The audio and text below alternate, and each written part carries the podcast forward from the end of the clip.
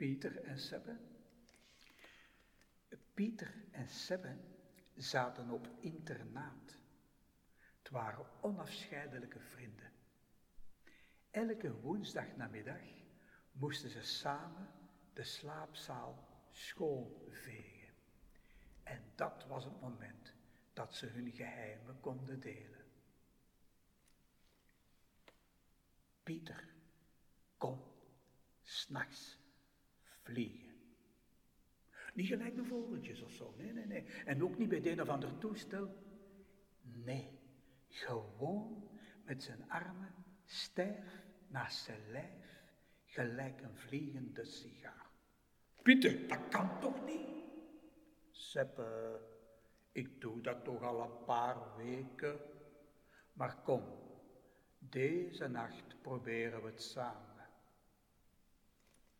Die nacht stond Pieter aan het bed van Seppe. Seppe mocht lang uit op zijn rug bovenop de dekens gaan liggen en zijn armen stijf naast zijn lijf. Seppe, ogen dicht en maak je nu lichter en lichter en lichter.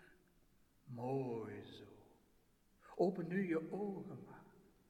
En Seppe keek recht in het gezicht van Pieter die boven hem zweefde. Bijna viel hij terug in zijn bed, maar Pieter kon hem grijpen. En toen konden die twee zo de slaapzaal uitvliegen. Seppe die vloog met zijn gezicht naar boven en Pieter die vloog daar vlak boven met zijn gezicht naar beneden.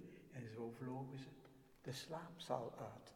En toen ze in de studiezaal kwamen, toen kon Seppe om zijn as draaien en die twee vrienden, die vlogen met hun ruggen omhoog tot vlak tegen het plafond van de studiezaal. En zo vlogen ze naar de voorkant tot tegen het grote schoolbord. En daar maakten ze een perfecte hoek van 90 graden. En een beetje daarna nog een perfecte hoek van 90 graden. Zodat ze met hun ruggen rakelings boven de lessenaars terug naar de achterkant van de studiezaal vlogen. En zo bleven die vrienden maar rondjes vliegen.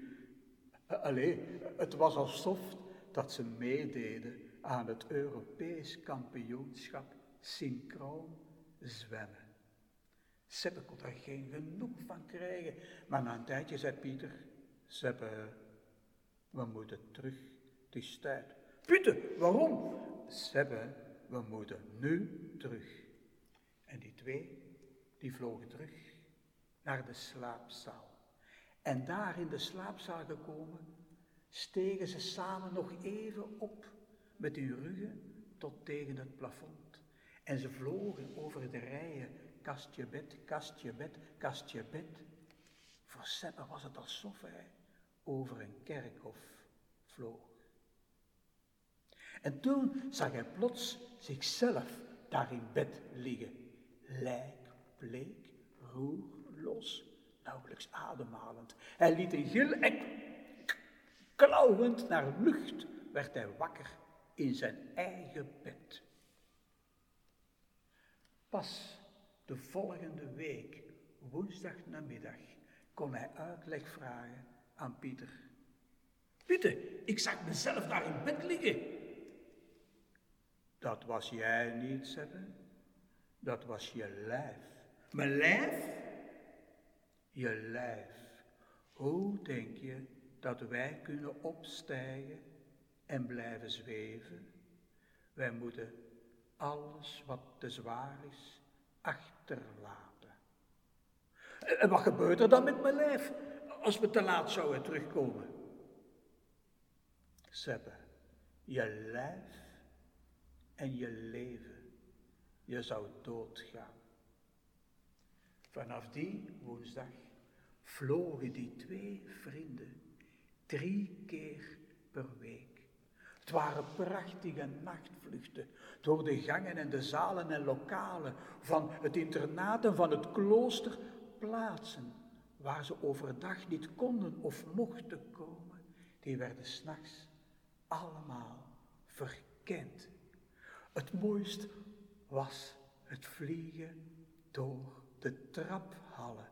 Als ze van de bovenste verdieping in een grote spiraal naar beneden doken tot in de kelders waar ze hun schoenen moesten poetsen en dan terug omhoog krinkelen naar de bovenste verdieping. Maar na een uur moesten ze terug, want hun lijf en hun leven hingen vanaf. Dat ging goed, dat bleef goed gaan en zo liep het tegen het einde van het schooljaar. En toen gebeurde er iets verschrikkelijks. Ergens op een dag in juni, het was heel warm, werd Pieter s'morgens in zijn bed dood gevonden. Volgens de dokters hartfalen. Maar Seppe wist wel beter. Het was warm geweest die nacht en er had een venster opengestaan. En, en, en, toen was de wind opgestoken en toen was pater surveillant gekomen en die had die venster dicht gedaan, wat begon te klepperen. En Pieter was gewoon niet kunnen terug.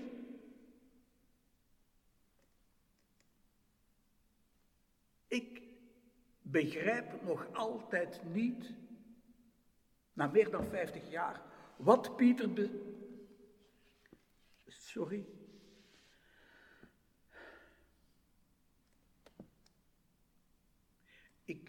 Beken. Ik ben Seppe.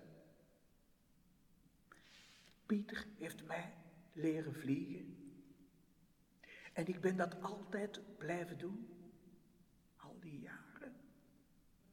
En ik heb veel bijgeleerd. Hoe meer ik kan achterlaten, hoe hoger en verder ik kom. Als ik naakt en doorzichtig opstijg, kan ik zelfs door het glas van de ramen naar buiten en naar binnen. Dat, dat kon Pieter toen nog niet. Het is daar een wonderlijke wereld boven. Roerloos, stil, nachtblauw, sterrenlicht zonder sterren. En er is ook iets met de tijd, verleden en toekomst, die gebeuren daar gewoon samen. En ik zie daar andere wezens die naakt en doorzichtig zijn opgestegen. En we mogen elkaars gedachten lezen. Een paar weken geleden zag ik Nel ons kleindochtertje van vijf jaar. Eigenlijk heet ze Petronella, maar we noemen ze allemaal Nel. Als Nel me in de ogen kijkt, dan word ik geraakt tot in het putteke van mijn ziel. Ik dacht nog, Nel, zo jong, en ze kan al vliegen. Of, of is ze misschien nog niet helemaal op de aarde aan? Ik kon mijn gedachten niet afmaken, want daar kwam Nel naar mij toegevlogen en vlak af in mijn gezicht dacht ze, vaker, is dat nu zo belangrijk? Nel.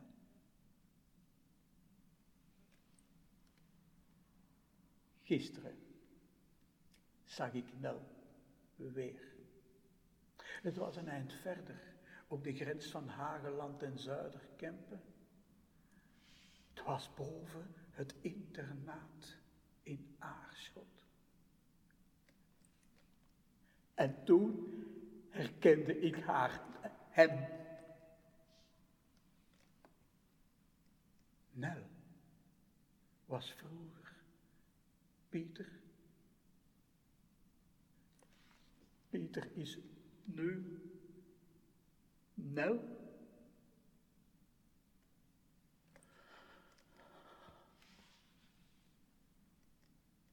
Mijn lieve, lieve Pieter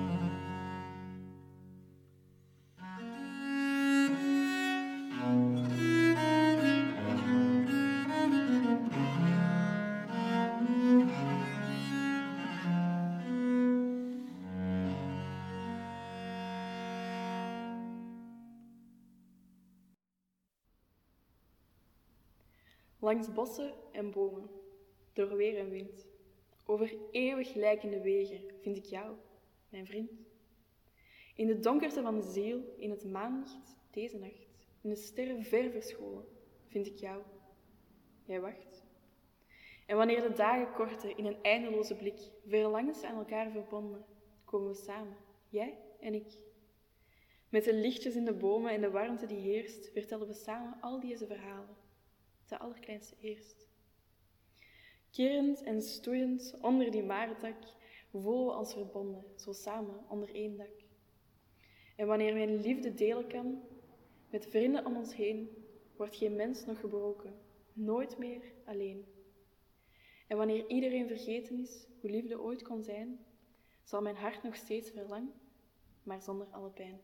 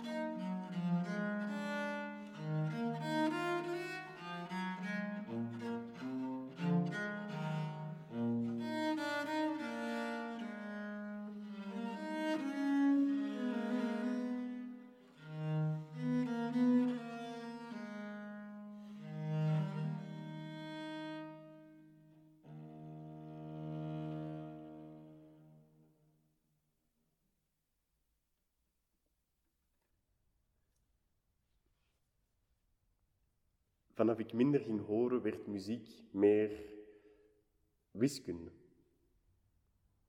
Ik rangschik patronen in mathematische constructies, ik leg akkoorden in patronen en ik componeer complexe getallen. Nee, ik componeer niet, ik creëer.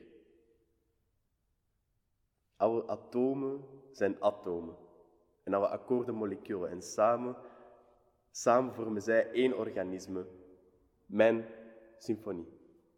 Op papier. Op papier schep ik het leven.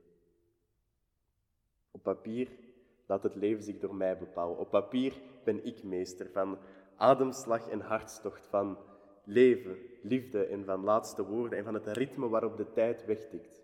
Op papier.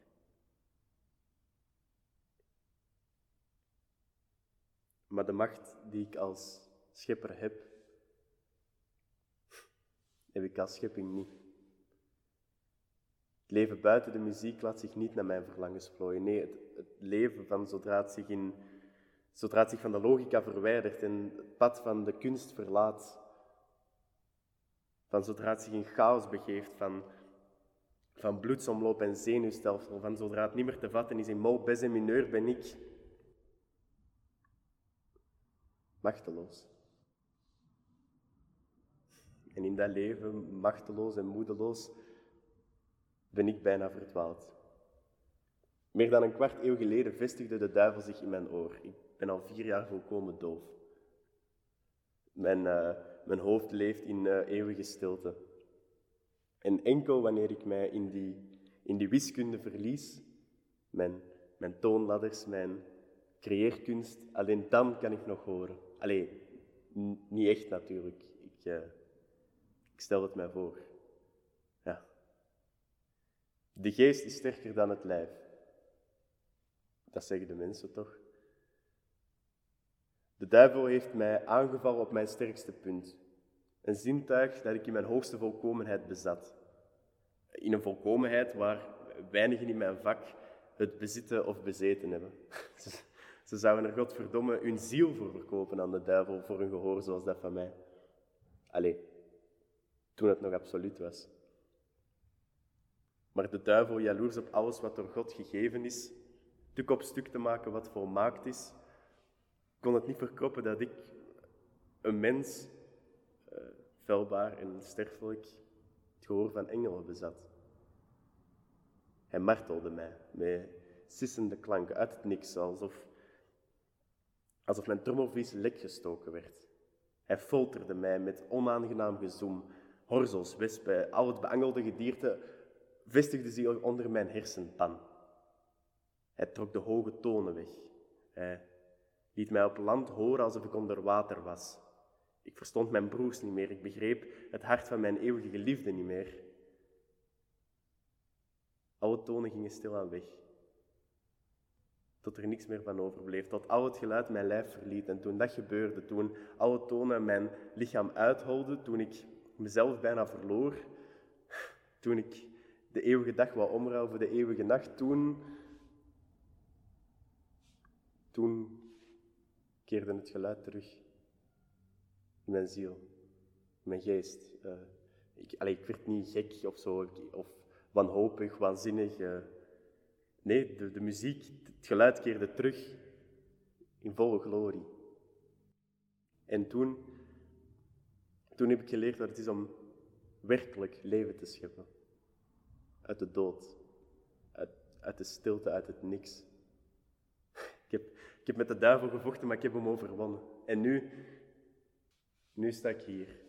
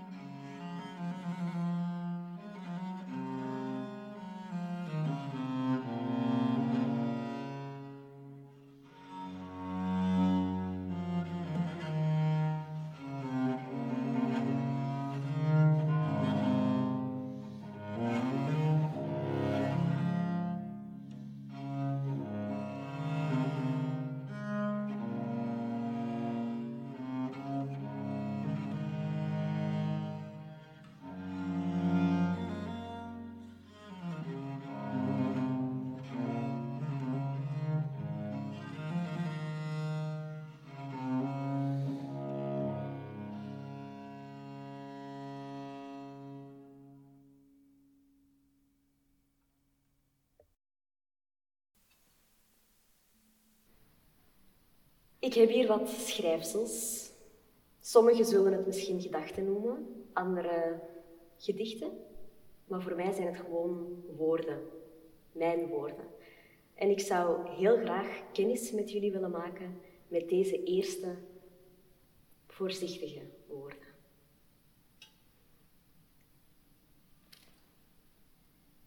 Lees mij. Eerst de letters, dan de woorden. Voorzichtig, niet te gehaast. Lees de zinnen. Lees alles. En liefst nog meer. Lees. Lees me stil. Verslind me. Verscheur me. Spuug mij uit. Of verteer. Nu je zover bent geraakt. En schrijf mij opnieuw. Met jouw letters. Schrijf me.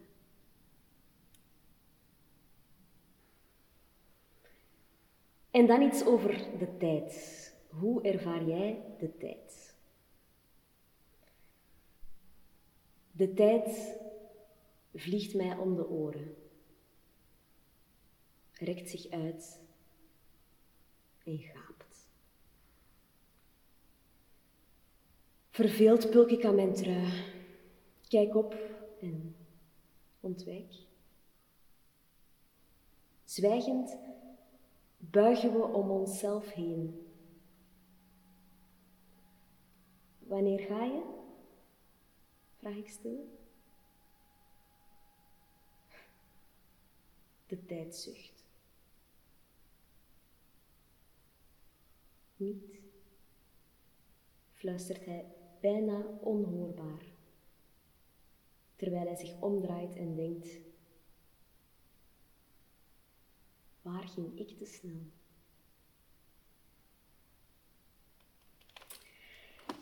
De volgende durf ik lezen omdat we geen vreemden meer zijn voor elkaar. Ik scheur voorzichtig mijn gedachten, die dapper wegvloeien en thuiskomen. Ik ontmantel het mooie en raak met een pijn die ik kan voelen.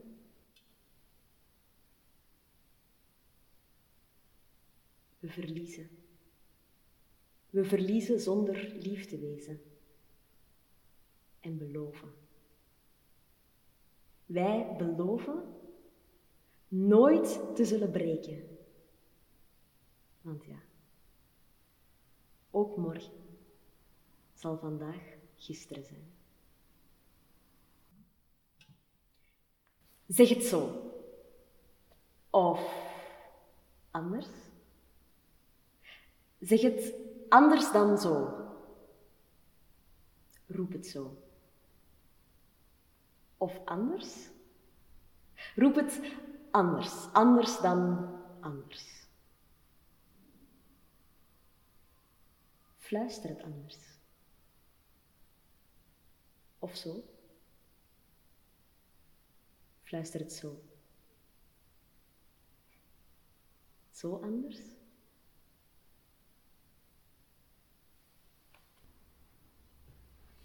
En voor de volgende laten we het over de liefde hebben. Laat mij onzichtbaar, klein zijn in jouw armen, thuiskomen in onze schoot. Verbinden met alles wat we hebben en nog gaan creëren. Verledens inwisselen voor onvervulde dromen. Laat ons nu verplichten nooit op te geven. Enkel vooruit. Laat mij stil, ongelezen als een boek, vrij om jou heen dansen. Vergeten dat we kenden en opnieuw beginnen. onderzoeken wat we nooit wisten. Alleen. En toch zo samen. Enkel wij. Laten enkel wij. Enkel vooruit. Ik zocht jou en jij vond mij. Waarop jij fluisterde en ik het uitschreeuwde. Het is niet eerlijk, maar is het dat ooit wel? Is het niet daarom dat wij één lijn trekken met twee verschillende zielen? En is het niet logisch dat die ene gedachte komt vanuit twee verschillende uitgangspunten? Of zeg ik ingangspunten? We zetten tenslotte iets in gang. Alleen het punt staat nog vast.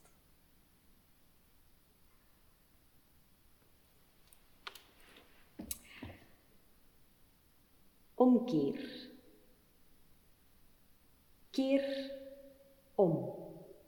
Keer het leven om. Verga. Ga. Ga niet te ver.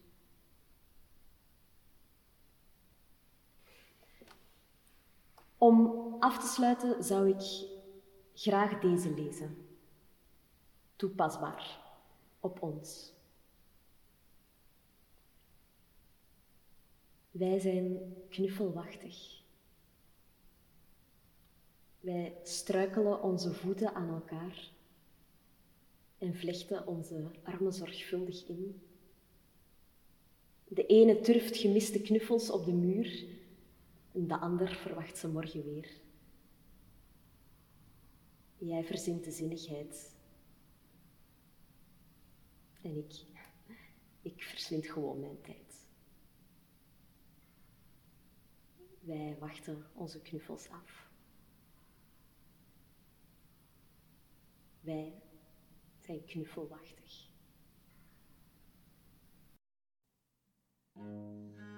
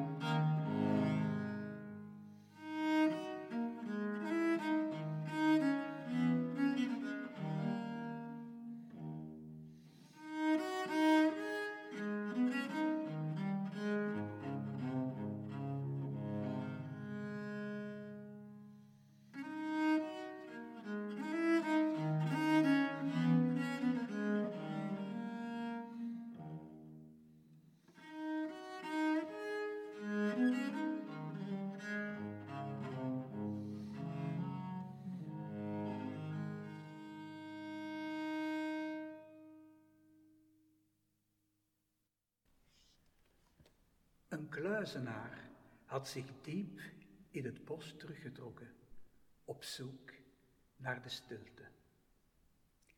Op zekere dag kreeg hij bezoek van enkele dorpelingen van het dorp verderop, die eigenlijk wilden weten wat hij daar zocht in de stilte. Wat was nu de zin van stilte?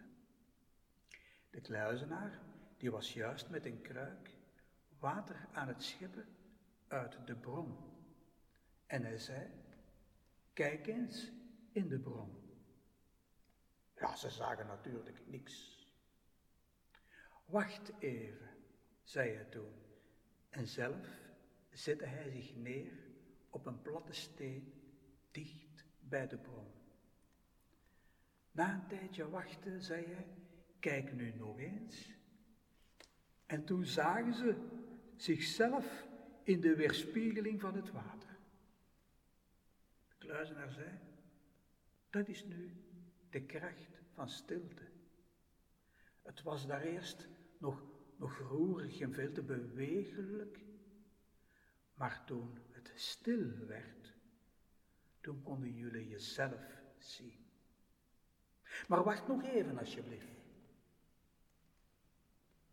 Ze wachten nog een tijdje en toen zei de kluizenaar, kijk nog eens in de bron.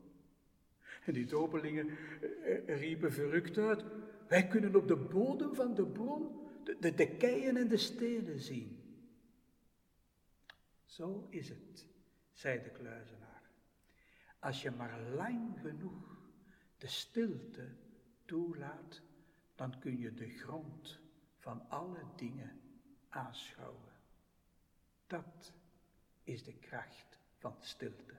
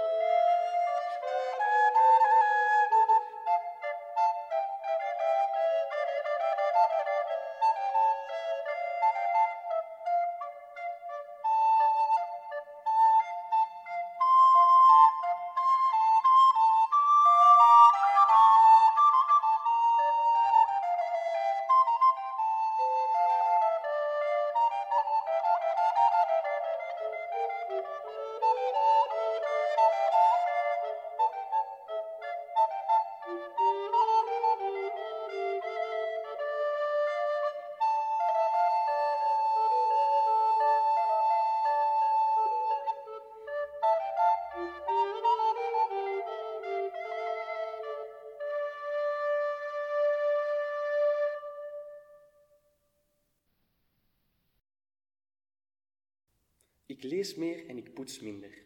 Ik kan rustig in een stoel gaan zitten genieten zonder me druk te maken over klussen rondom het huis. Ik breng nu meer tijd met familie en vrienden door dan dat ik vergader. Ik probeer te genieten en mijn momenten te koesteren. Ik bewaar niet meer alles. Het goede servies mag nu gebruikt worden. Mijn duurste kleding doe ik aan als ik er zin in heb.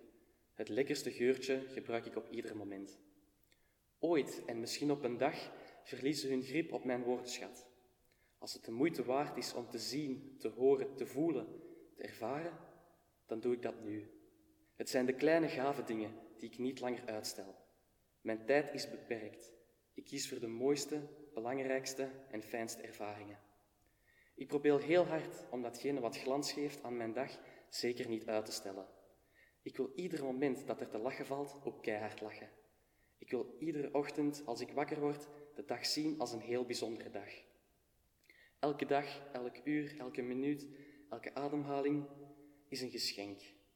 Het leven is misschien niet altijd het feestje waarop we gehoopt hadden, maar nu we er toch zijn, kunnen we beter dansen. Club de dag.